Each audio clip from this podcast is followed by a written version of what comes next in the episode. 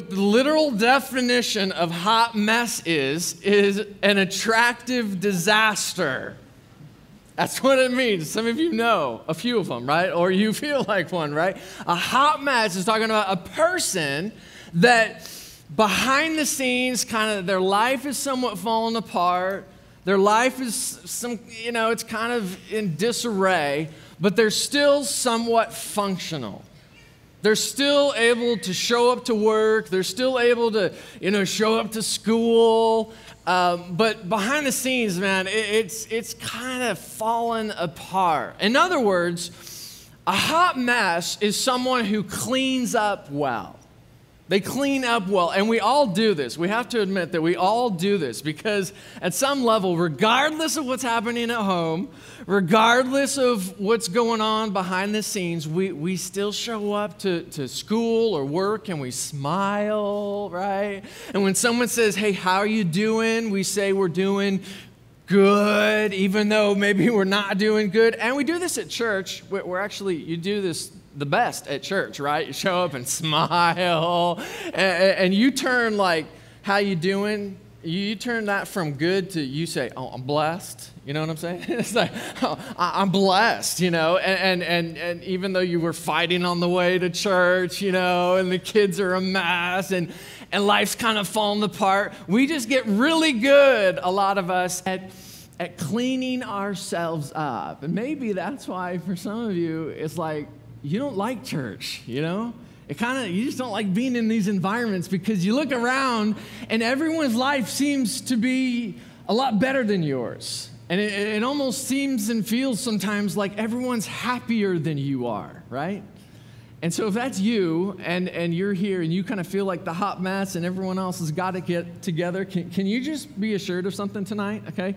You are surrounded right now by rows and rows and rows of some of the finest hot messes in town, okay? We are like really good at it, and uh, I include myself in that, okay? We all do this, we all are hot messes from time to time. Now, in this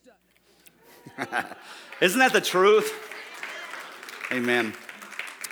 I never realized this more than last night. I'm telling you, last night, you couldn't ask for a sermon illustration to come out of nowhere better than what happened to me last night. I get home late and Amy is dyeing her hair, which that experience alone is a hot mess experience I want to escape from. I'm just being honest. I, I, years ago, she dyed her hair one time like jet black because she'll do it at like midnight. I don't get it, you know? No time to fix things. It's midnight. But so last night I get home and she's got dye in her hair and she's like, I'm dyeing it red and, and I hope it'll be okay. And but I got to back up, thank God. And uh, but she comes into the bedroom and I'm laying on the bed and and and and she kneels like in the middle of the bed as she's talking to me, letting the stuff set, right? And um, I don't know what's going on. I'm just sitting there listening, and talking, and all of a sudden my eyes start to itch. Now, y'all know I have allergies. I do, cats especially, okay? But, but my eyes are itching. I know it's not a cat because we don't have those evil things in my house. My, my throat's not scratching or swelling, so I know it's not a cat, you know? But when it comes down to it, my eyes are itching. I'm like, baby, I'm having an allergic reaction. I don't know what from. And we're just talking, and they just keep getting redder and more red and more red. And I'm, and I'm rubbing them and I'm rubbing them. And, and then all of a sudden, okay, Amy goes, I wonder if it's the ammonia from my hair thing. And here's what she says she's linking everything evil to cats, like we should. She, she, she says, ammonia's in cat pee, you know. So she said, maybe that's. I liked how she thought that. It wasn't dander, it was surely the, the cat, because every, whatever, I don't know. So what ends up happening is ne- my eyes are just killing me. So I'm like, I'm gonna leave the environment, right? So I go downstairs and actually I pulled my notes out and I'm looking down at my notes and I'm doing some last minute little things last night, just like I do on Saturday nights as I'm getting things sometimes hot off the presses. That last little, some of the best stuff comes that night, you know? And so I'm sitting there and, and, and my lower eyelids start to feel thick. And so I, I come, I'm like, I'm, I'm blinking. I'm like, man, I can feel my eye. Your eyes aren't supposed to feel your eyelids.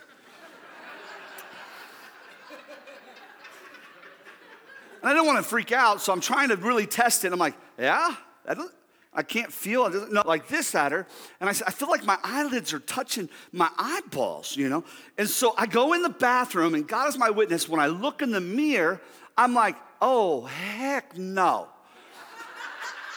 it's not my eyelids. Y'all, the whites of my eyes were swelling out my face. God is my witness. I'm looking at it, I'm like, baby, you gotta get in here. You got to come look at this. This is a, something's going on. And so she comes and looks, and I'm like, oh my gosh. I'm like, and then uh, you know what you do? You call Jesus and Jared. This is what you do. I'm like, I gotta call Jared. Jared, thank you, my brother. So Jared lives down the street. He's the young guy that came with us when we planted this church 13 years ago. And I'm like, I'm gonna call Jared because I don't know what's going on. So I call up Jared and I'm like, Jared, you may need to come over here and check this out. Give us another, like, you know, because I go, I go, my eyes, are swelling out of my and I literally I told him I said it's and I'm touching my eye and I don't feel it and it's swell like the whites. I'm like my eyes are turning to jelly, Jared, right before my my my eyes. I mean, it's God is my witness, right, Jared? And I'm touching it and I'm like I'm like, I don't know what you gotta get. So he's freaked out. He comes. When he gets there, you know it's bad when your friend goes, Good Lord. I'm saying, he's like, we're taking the emergency room. I'm like, no, no, no, no. I don't like that because you have to spend money. So I'm like, let me go downstairs, let me get the computer, I'm, I'm trying to look up stuff. Guys, there's something called allergic conjunctivitis. And what that is, is when your eyes are irritated and you rub them too much, the whites will swell out your face. I mean, I can show you, I, I should have thrown the picture up there, but gross you all out. It blew, it's crazy looking what happened. Now, here's the thing I'm not lying. When I'm poking at it, and it's, I, I literally could imagine in my head this thing becoming jelly like and just going opaque across my eyes, and I'm blind and deaf. You know, that's literally what's going. And so I don't know about y'all, but my anxiety level like went way up, you know? I mean, serious anxiety. And the reason why is because anxiety often comes from feeling like you can't change a situation. You want to see change in it, but you can't. In that moment, I'm like poking, like this is not supposed to happen. And I'm like anxious. I can feel my heart palpitate. I'm, like, I'm gonna have a heart attack. You know, I'm sitting there freaking out.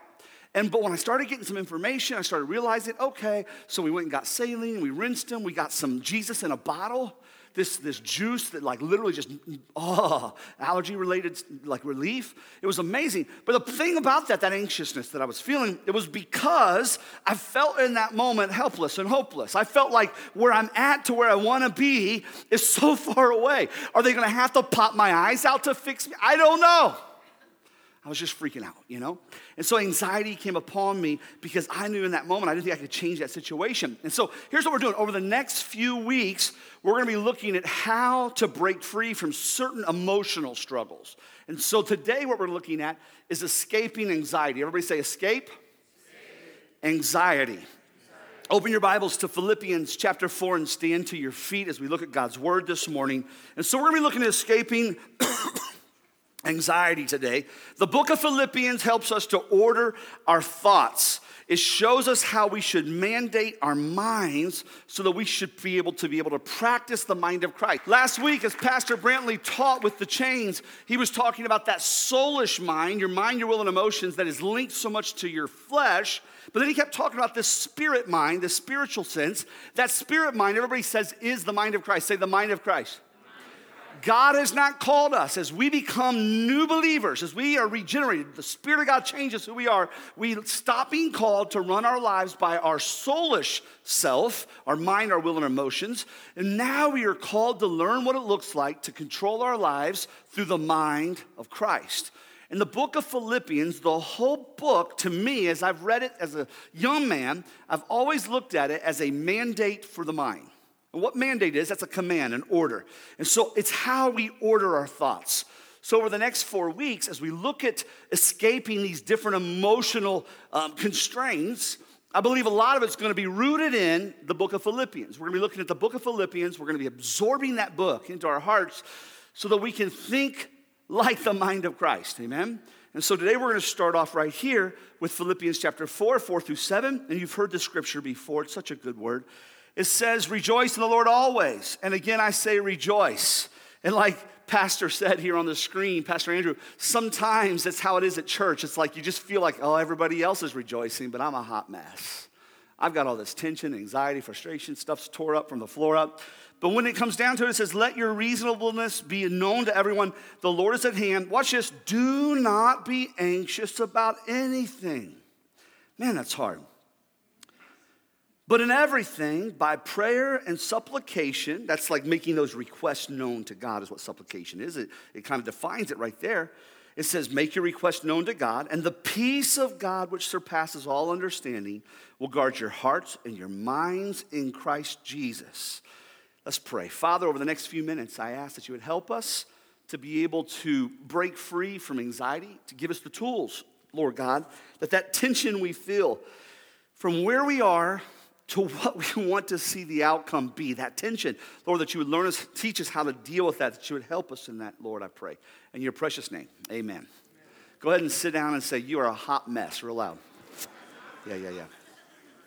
So, as I said, often anxiety comes from feeling like you can't change a situation. And there's things in our lives at times that are real heavy. You know, we have financial tension. Anybody with some financial tension in the house? All right, all right. Well, how, um, I don't want you to get too loud on this one. We have relational, because you know they might be sitting beside you. relational tension. Don't elbow nobody. Don't look. Just look straight ahead. All right. Keep your eyes straight ahead. Um, maybe you're dealing with your career. What in the world? You know, you have professional, professional tension. Okay, Prof, that's a E. There you go. Professional tension. Um, how many right now is looking at career changes, or maybe you're laid off, or anything like that? Anybody? Man, God bless you guys. You know, um, the students here all the high schoolers getting ready for college, you're just freaking out. What am I gonna do? What am I gonna be? That tension from where you are to where you're going is elevating as that diploma gets closer and closer. Maybe you're in college and you're feeling the same way. The diploma's getting closer and closer, and you're just not sure, am I gonna find a job and such? So it could be some academic academic tension. Any academic tension in here? Any, any? All right, all right, some, some. Yeah, pork chop, you got some academic tension. That's awesome. That's our boy, pork chop. I say that because I love him. No, that really is, that's his nickname, so don't, don't be like, that dude, pastor called that guy pork chop. We have no tension here. We have no tension. Another one that I, I, I to be quite honest, that frustrates me uh, is health. You know, knowing where I need to be that is, that's a L-T-H, yes it is. Knowing where I need to be and not being able to get there creates incredible tension in my life. It does, you know. So every single one of us face various forms of tension. And, and if you think about it, this is kind of where you are right here, you know. This is real life. This is your experiences as you have them right now. And every one of us will have goals and dreams and visions of how these are supposed to be. That imagined life, okay? And so out here, you have this imagined life, okay? And the problem with this is where the real life is and where the imagined life is, there's a huge gap between those two. You know, can I tell you something that's kind of crazy that I've just learned recently? That for people who are entrepreneurial, people who are people of vision, you know, you're high D type A, let's go make some huge thing happen. You know what? Their gap is even bigger than others. They have a goal, they have a nation, but you know, their frustration and tension is even bigger too. Not just because they have a bigger goal, they have a harder time going from real life to making those goals happen. And they fall into a circle of dreaming, dreaming, dreaming, visioneering, visioneering, dreaming, someday, someday, someday. And they feel all this internal angst because of it, you know? And so, so all those kinds of things come into play. You know, whether you're rich, poor, doesn't matter, male or female, young or old, when it comes down to it, each of us have a real life and we have an imagined life. And if I ask you right now, there's things in each of these categories that you would say are not being experienced, but they're definitely on that outer level of the imagined life, the hoped for life. I'm gonna get there life, you know? And just that gap, that reality gap, that is where between real life and imagined life, that's where tension lies. So last night, my real life right now is my eyes are swelling out my face, okay? My imagined life is they're gonna have to remove my eyes. I'm going blind. There's a huge gap here. But you know what? One little step. That's all it took. Man, little, hey, Grant, toss it to me. It's by, by, by your foot, right there. No, it's on the, it's on the seat, right there. Thank you. That's not Grant. That was, that was Kathy. That's Grant. So just didn't that. Was, okay, so see this? Jesus in a bottle. Just a little, little thing made all the difference in the world. But I can't tell you, I thought I was going to have a panic attack. I thought I was going to go into cardiac arrest looking at my eyes, you know? And all it was was just a little, just a little thing that needed to take place here in the real world. I, this whole perceived thing was causing tension. So that tension comes sometimes from the difference between the real life and the imagined life. And, and, and I want to throw something out at you. And, and this isn't going to maybe relate to everybody, but for me, this is kind of sometimes where myself and I think those that are in my industry, other pastors, I think business guys, etc., we, we struggle with this tension. And it's something I want to call the burden of greatness. Because every one of us, man, we want greatness in our health. We want greatness in our finances. We want real greatness in our relationships. We want pr- greatness in our professional and our academic life. And so we've got this dream of what it's supposed to be like. But like I've told you, as further this is, the bigger this dream is, the bigger this goal is, the more tension sometimes that you feel. It's a burden of greatness. So, Pastor, what do we do about it? Let's all be mediocre. That's a good idea. No, no, that's not, that's not the fix, all right? We're gonna get there. But I want you to look here in 1 Kings um, 18. There's a story of a man by the. If you want to talk, he was the prophet of old, man. This man had just come off a run of miracles. If you want to talk about imagined and, and perceived life, this guy's kind of walking in it. You know, I mean, he's really walking in what he felt was greatness in a sense. I mean, literally, he has seen this widow from Zarephath. She had nothing to eat. He told her to make him a meal first. She did, and from then on, for the length of the famine, her meal barrel and her flour or her oil barrel it never ran dry. I mean, this is an awesome miracle. Uh, another woman or that, that, that, another person, their, their son dies and he brings that son back to life. That's pretty good, right? Um, there's another miracle in that he causes the drought to take place all at the behest of the will of God, the word of God, but he spoke it, and the drought came to that area as a, as a, a, a rebuke against wicked King Ahab. You see him on the mountain, and we hear the story of all the prophets of Baal trying to bring fire down. And man, with a, if I remember right, I think it's a 17 word prayer. He prays this little prayer, and the power of God falls on that, that mountain. Man, burns up the, not just the stuff on the altar, but the altar itself. I mean, everything. Just, just takes it, you know. This guy is moving in greatness but I want you to see the level of anxiety that this guy has, all right? And I want to throw this up here. This is the passage of scripture. It is 1 Kings 19, 3 and 4. And I want to look at it on the screen with you. Um, this, this, this on the, right there. Huh, okay. I'll turn to it. Are we, did the slides go down? Are the slides down? I'm sorry. It's back. I think it was slide four, I think. It has a fella standing in front of a screen. There we go. Perfect. All right. That's a hard job back there. I'm serious. Let's give them honor because it is not easy back there. Because even though we have some direction, I go everywhere, obviously. And so it's not, he is went in, but, but this passage of scripture, this is where we find King, this is where we find rather Elijah. He is went into a cave and he is feeling as if he wants to die. It says Elijah was afraid and he prayed that he might die. This is a guy that's, it seems like he's walking in some really big stuff. But do you see his tension? He's worried, he's afraid.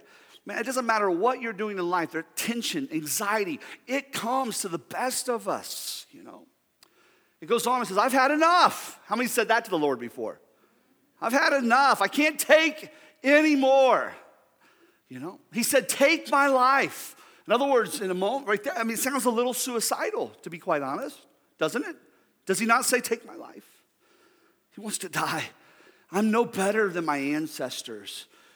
And here's the thing about this, you know, the, the young man that, that, that, that, preached this sermon was two weeks ago. He preached this sermon at his church. He preached not the sermon I'm preaching, but he used this scripture And this is him telling this story. And his name is Andrew Stoecklein. Andrew Stoecklein. And, and in about 2011, his dad was the pastor of this large church in California, and his dad faced leukemia. And over the years, his dad succumbed to that. And in 2015, Andrew, um, I guess he was probably about 28, 27 or so, when that large church was placed into his hands by his father to lead, and Andrew has led well. That church has grown. God has done great things. This past Easter, they had seven services. I mean, they're doing an incredible work for the Lord, you know? And during that time of the last few years, a couple years since 2015, you know, they, they experienced last year the largest offerings they've ever experienced, the largest attendance that they've ever experienced, all those things. And um, Drew, he said that this way. He said, But you see before me, in this sermon, he said, You see before me a pastor who is crumbling and weak and tired. Not weak like emotionally, you know, something wrong, just just worn out. The young man, he had had um, stalkers. When you have a church that large, you know, people aren't always happy with what you do and say. And so he had three different people that were stalking him and his family and just agitating and such. And, and so there's that that's been going on the last year. He had a couple masses removed from his chest, some form of, uh, of, a, of a tumor of some sort or a mass that had to be removed. I'm sure fear of the things his father went through. Over 60 kidney stones the young man had faced over the last year. 60. He called them his little babies. This is all This is all there as he's preaching this, this sermon. Drew, he said this. He said that failure, he heard it said, failure will kill you, but success will bury you alive. Everything that it looked like on the outside was walking in success. But that tension is real. Everybody say the tension is real. Everybody say anxiety is real. And Drew, in his sermon, he said that success in the pursuit of it can almost be suffocating.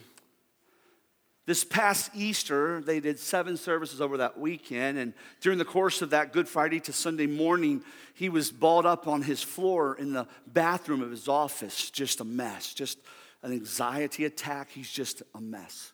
Later that week, they, they take him and they put him in the hospital just to get better. And um, they come to him, his leadership team, and they say, You're going to take a sabbatical. And so he didn't preach for like four months. This sermon, this sermon, two weeks ago, was his first time back in the pulpit. Him and his wife greeted the people.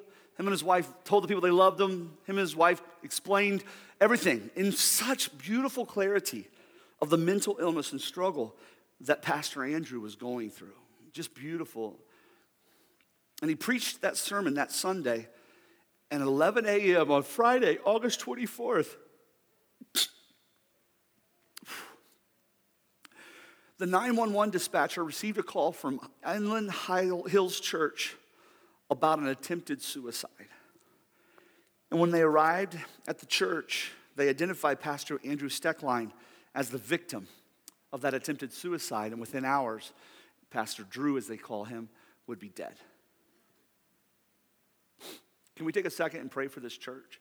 God, I can't imagine, Jesus. I can't imagine what that house is feeling like right now. Just yesterday, they at his memorial service. Lord God, I know you visited that service. Lord, I've heard the things his wife has been saying. I know you're visiting that wife and that family, but those three little children, God, will grow up not understanding exactly what's happened here.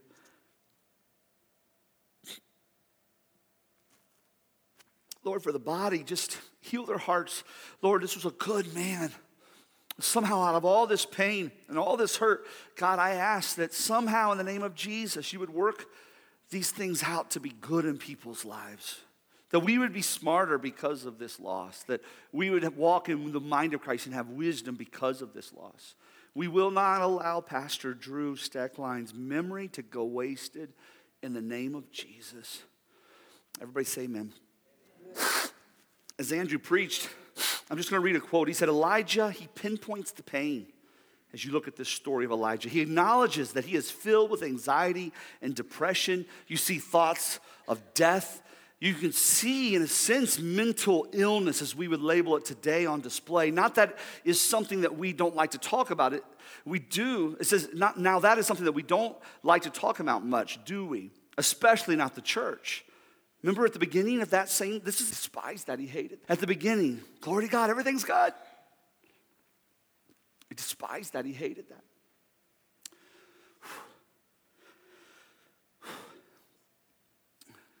He said, and what's odd to me about that is from cover to cover in Scripture, it's filled with men and women who have struggled with their emotions and their feelings and have been honest. And we have these scriptures that have been preserved to read and relate to these feelings and emotions, he said.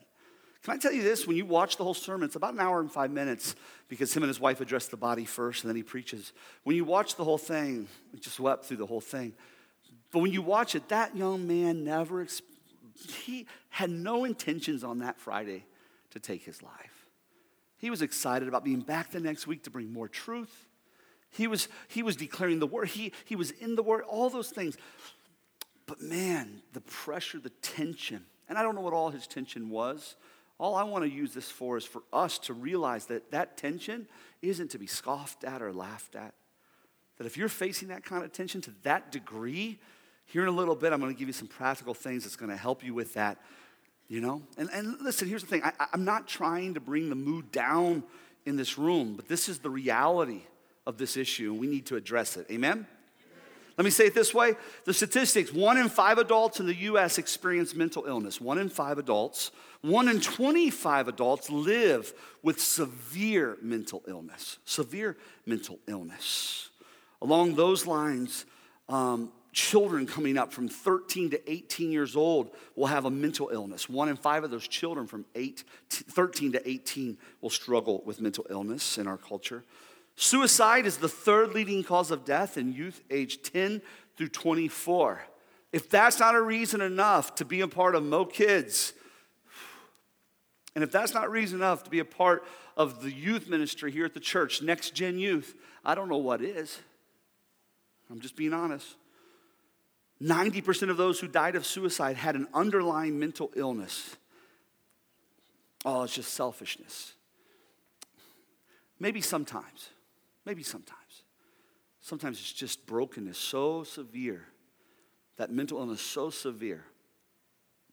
And what it was, 90% of those, they died because it wasn't treated or it was being mistreated. It wasn't being treated appropriately.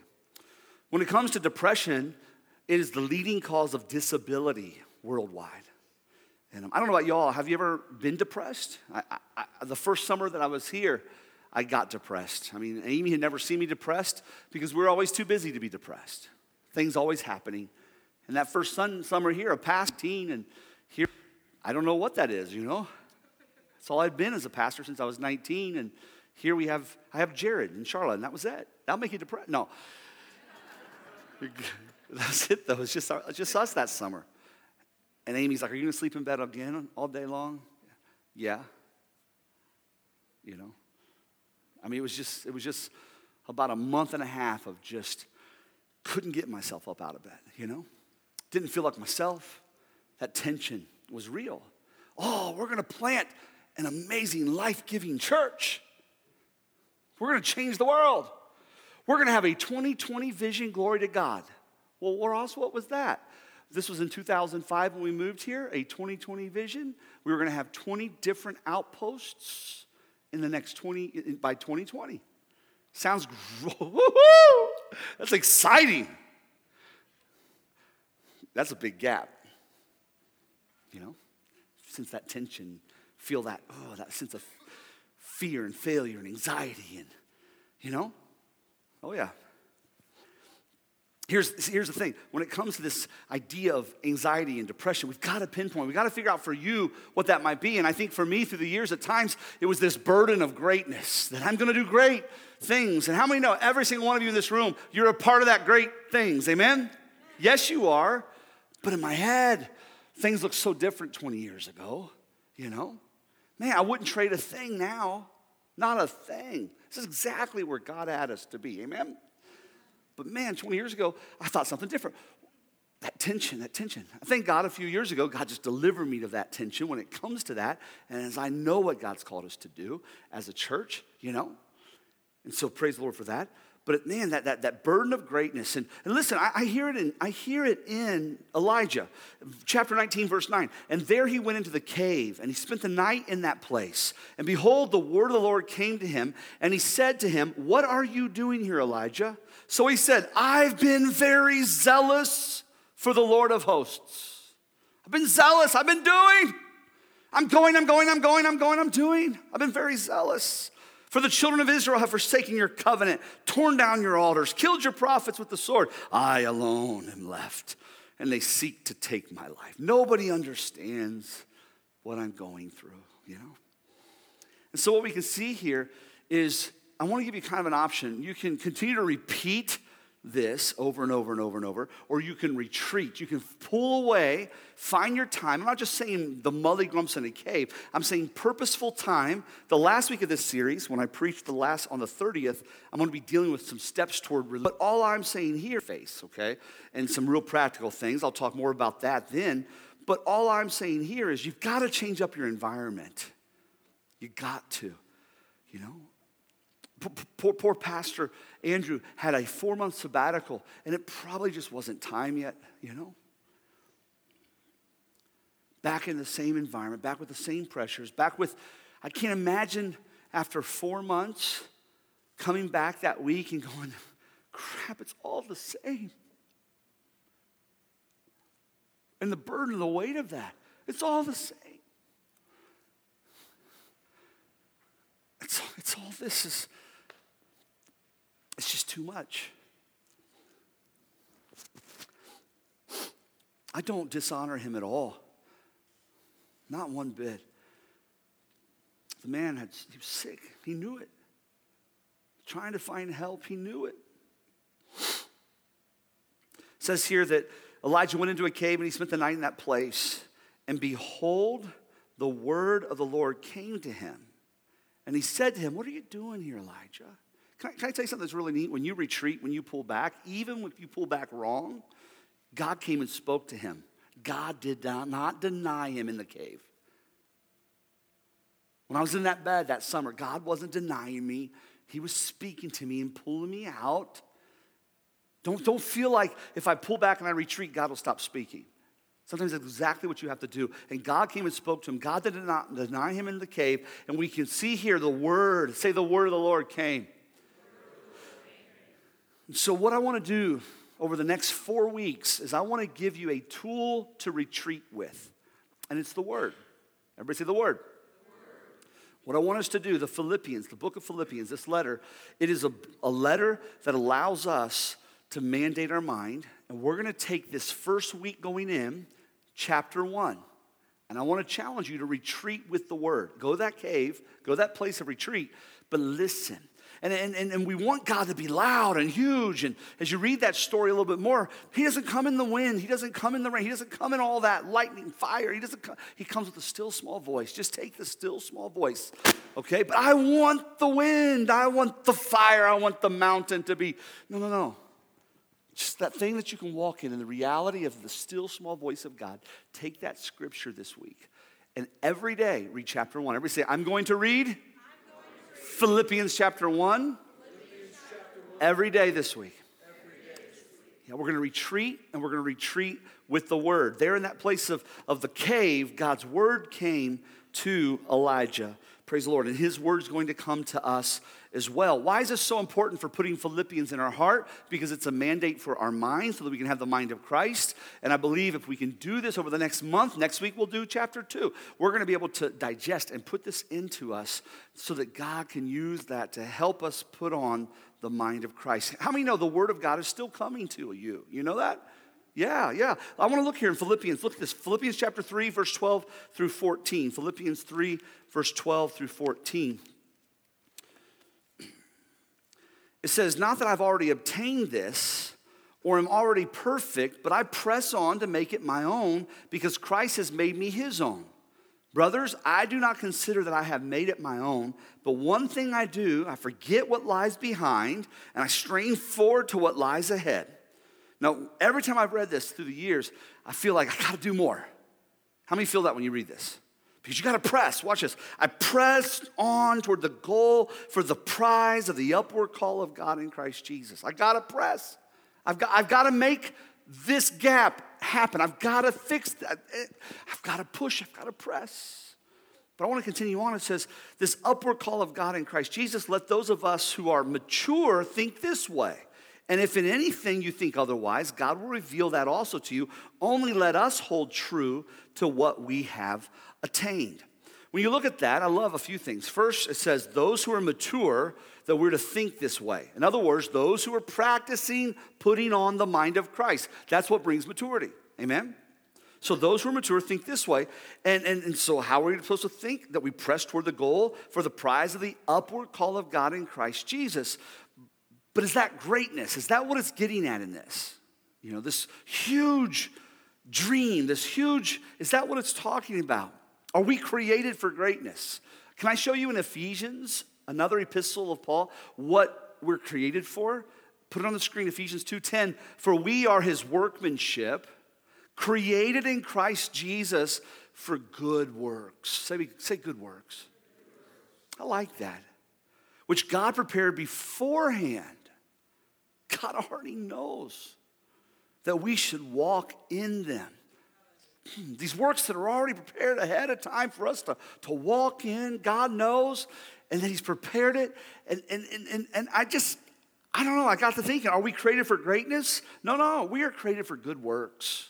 Are we created for the imagined life? And please, I'm not saying stop having an imagination, stop having dreams. I'm saying begin to think of it this way that you're created for good works, the things you can control, the things you can do. That's what you're created for.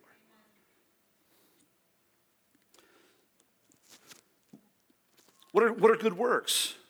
You know, when, when you read that, you could think, well, some special assignment, some huge assignment. You know? Well, maybe not. Because the rest of Ephesians lays out what good works look like. So in Ephesians 2, we see that we're created in his workmanship for good works. You read the rest of Ephesians, and you know what it says? It's basically teaching us to put the mind of Christ on in being a husband. I heard a preacher say, you know, you're just your regular old life, your regular old life, your same old, same old life. And, and you know what? I'm that preacher. I've said that before. You know, you're just going to get up in the morning and read your newspaper and have cereal with the kids and just, you know, same old, same old, and tomorrow do it again. Well, by God, I hope tomorrow you do that. Because that's a darn good work. Coffee there with the kids. I miss that good work so often. You know why? The burden of greatness causes me to miss the good work, the godly work that God would call me to be as a husband and as a father. And I repent before you today for that. My wife, she's not in here. I repent for that.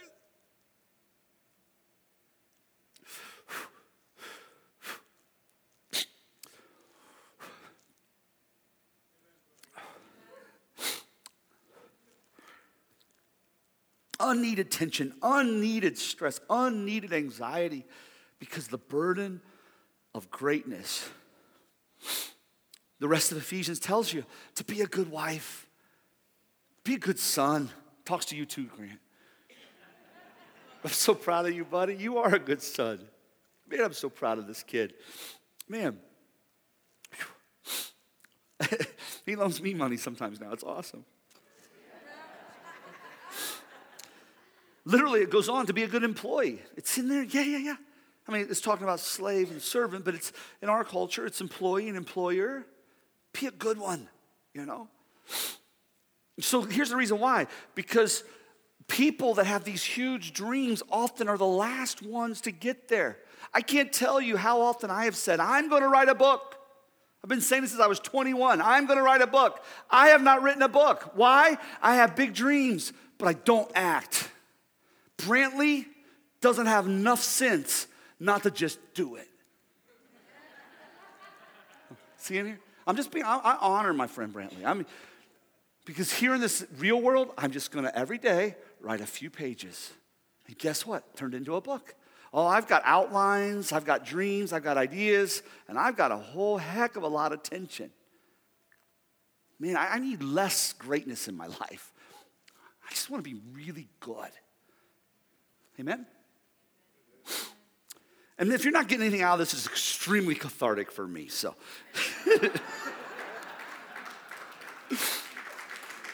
I hope you're getting something out of them. Ah, so I wrote it this way the, the, the, that good works over time produce great results. You know? Really good works over time presents uh, godly results. That's the important thing. So the gap between real life and imagined life is bridged by daily faithfulness in the small things that you can control, those little things. These small things over time will impact the larger things that bring you so much anxiety now. Good works really are godly works, and you do godly things, and over time you get godly results. And guess what? A lot of that stuff will be out here. A lot of stuff will be great things, but you're delivered from the anxiety of the burden of greatness. So, what do we do in the meantime?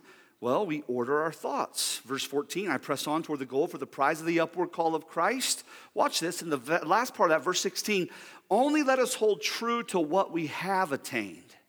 You already got so much in your hands, God's given you. Focus in on that. Focus in on that. Life is about moving forward, but it's not about vain pursuit. You already got it. Everybody say, I have attained. Yeah, you're a workman. You created his workmanship for good works. You've already got that. So the reality gap will paralyze you with fear and anxiety. And I just want to challenge you to come into this small circle of real life where just little decisions make huge differences over time. A decision not to do something can be unleashed also not just by the power of not of, of doing it, it can also be unleashed by the power of not doing it. There's a lot of power of doing, ever say do the opposite. Just recently I was talking to a friend about this, and just the idea of do the opposite. I know this is probably what I shouldn't, or, or I, I, I know this is difficult, I'm just gonna do it. You know, just do it, just do the opposite. This takes me the wrong path, okay, just I can't control the big thing, I just, I'm just gonna do the opposite. So there's things like that that you just do the opposite. Some of you, there's a decision that needs to be made, though, on the other side to reach out, to do something. Everything in you says the gap is too large. You know, this is just too large. Well, do the opposite and just do something. It's just too much. I can't, though I'll never get there. That's all right. Just do the opposite of that emotion and just, just do something. And I want to give you a few things on the screen, and then we're going to go to prayer and worship. Here's a few things on the screen for you. And we'll, we'll get this. This is in your notes on mymomentum.tv on the website. So go to your notes for today because this is all in there. The National Alliance on Mental Illness, NAMI.org. If you need to look at some things to see, man, am, am I making too big a deal of this or am I really struggling with this anxiety and depression to a degree that I need some help? Man, please be cautious. Number two, we're going to have Celebrate Recovery starting up here in just a few weeks. It's the launching of, uh, of the big Celebrate Recovery every week. The service, the whole thing. Behind the scenes for the last nine months, that team has went through all four book studies and they're ready to be sponsors and mentors. And so that is coming up. Man, if you have hurts, habits, or hangups, do something. That day you'll be like, I don't want to come. Do the opposite and come. Just that one day. Well, yeah, but I, will never be able to complete the four books. Okay, that's too far out here. Do the opposite. Just start Monday night right here. Monday night, I'm going. When that first Celebrate Recovery comes, don't worry about out here. Don't worry about four books. Think Monday night, you know? Counseling, please call the church office. I put the phone number in the notes so you can go there. Call the church office. If you need counseling, we have people that we can connect you to that are amazing counselors. I'm going to tell you this right now publicly, and my wife will be thrilled that I say it, and so will my staff, and it's a hard thing for me to say. I'm not going to be counseling as much as I used to. I'm just being honest. I want to, I'm a pastor, I want to love you, I want to be there for you, okay? But I'm, I'm, going to be limiting my counseling to a few sessions a week. I'm not saying a few sessions with each person, a few sessions in total, because I'm realizing that it's taking too much of the margin that I need to lead my staff, my family, and other next level leaders and other families well. And I love you. And you have to know that people I'm counseling right now, I'm not saying that you're a burden. I'm not, I'm not saying that. I'm just saying that in that load as we move forward, I'm going to be very mindful about what I'm doing. And it's not because I don't love you, it's because I love my family more than I love you. mm. The next thing, we believe here in Momentum Church in medicine. We believe in medicine at Momentum Church. Yes, we do. Yes, we do. You know, um, I'm, I'm, looking for the band. Is the band coming up? I'm not sure where they're at. Yeah, the band was going to be coming up. So we're going to be ministering here in a second. But we believe in medicine. Guys, listen, this is a stigma free zone. Period. A stigma free zone. There are medicines. Pastor Corey asked me to share this. He said that when he was the lead pastor for those seven years, there were some dark days. And he said he was having spaghetti with his lovely wife, Kristen, and he just starts to weep in his spaghetti. And she's like, Something's not right. Let's go to the doctor. And he said it was the first time he started using Lexapro, an antidepressant, helped him tremendously. Amen. We believe in medicine at Momentum Church. Amen. Guess what else we believe in? Miracles at Momentum Church. We believe in the power of prayer. Those are not counterintuitive. Um, Those are two hands of the same. Oral Roberts would teach this, and he was a huge healer place. That's the place I went to school. He would teach two flows of divine healing, medicine, and the miraculous. And they both are the river of healing coming from God. So we believe in both. Let's stand to our feet. So at this time, our, our prayer partners are going to come forward. Those who are here, staff, if you want to come forward and pray, you know, uh, some of our small group leaders want to come forward and pray. Just up here, what we're going to do is we're going to go back into worship for just a little bit. And um, as I said, that whole repeat or retreat, we can continue to just go, go, go, go, go until we're fried, or we can stop and retreat and get to the word. Well, the same way, we can worry or we can worship. And over the next little bit, we're going to worship the Lord. Worship helps us to transfer the burden of what we aren't called to carry on to God who is called to carry that burden. In other words, God, you got this. That's what worship does. It lifts our eyes to Him. God, you got this. And we got our prayer partners here, and there's some folk here today that you just need reminded God's got this. And these at this altar are going to pray for you. They'll speak a strong word over you. Prophecy may go forth. I don't know what God may declare over your life, but miracles can happen. Maybe for you, you're like, I don't want touch. I just need God. Kneel at this altar, just something. You know, like, ah, it's going, just that little reality, that little thing, you know? Just do something. And the final thing we're going to do with this, just like we're helping you with retreat, we're all going to so help you over this season with worship. So over the next few weeks, there will be a playlist that is on our Spotify for Momentum. And today's playlist for this week is Escaping Anxiety. Every week it'll be another playlist. These are songs that mean something to your pastoral staff, and we compiled these songs. And so, man, get into the Word, get into worship. That's something you can do. Some of those things you need to stop, do the opposite. But if you feel at all like there could be some mental illness going on. We have no stigma when it comes to people with a heart issue. Please don't carry that burden alone. Amen? Please, in the name of Jesus, reach out for help. I love you guys. Let's worship the Lord with everything we have. And if you need prayer, come to these altars. We'll dismiss here in a little bit. Thanks for joining us for this episode of Fuel for the Journey. For more information, please check out www.momentumchurch.tv.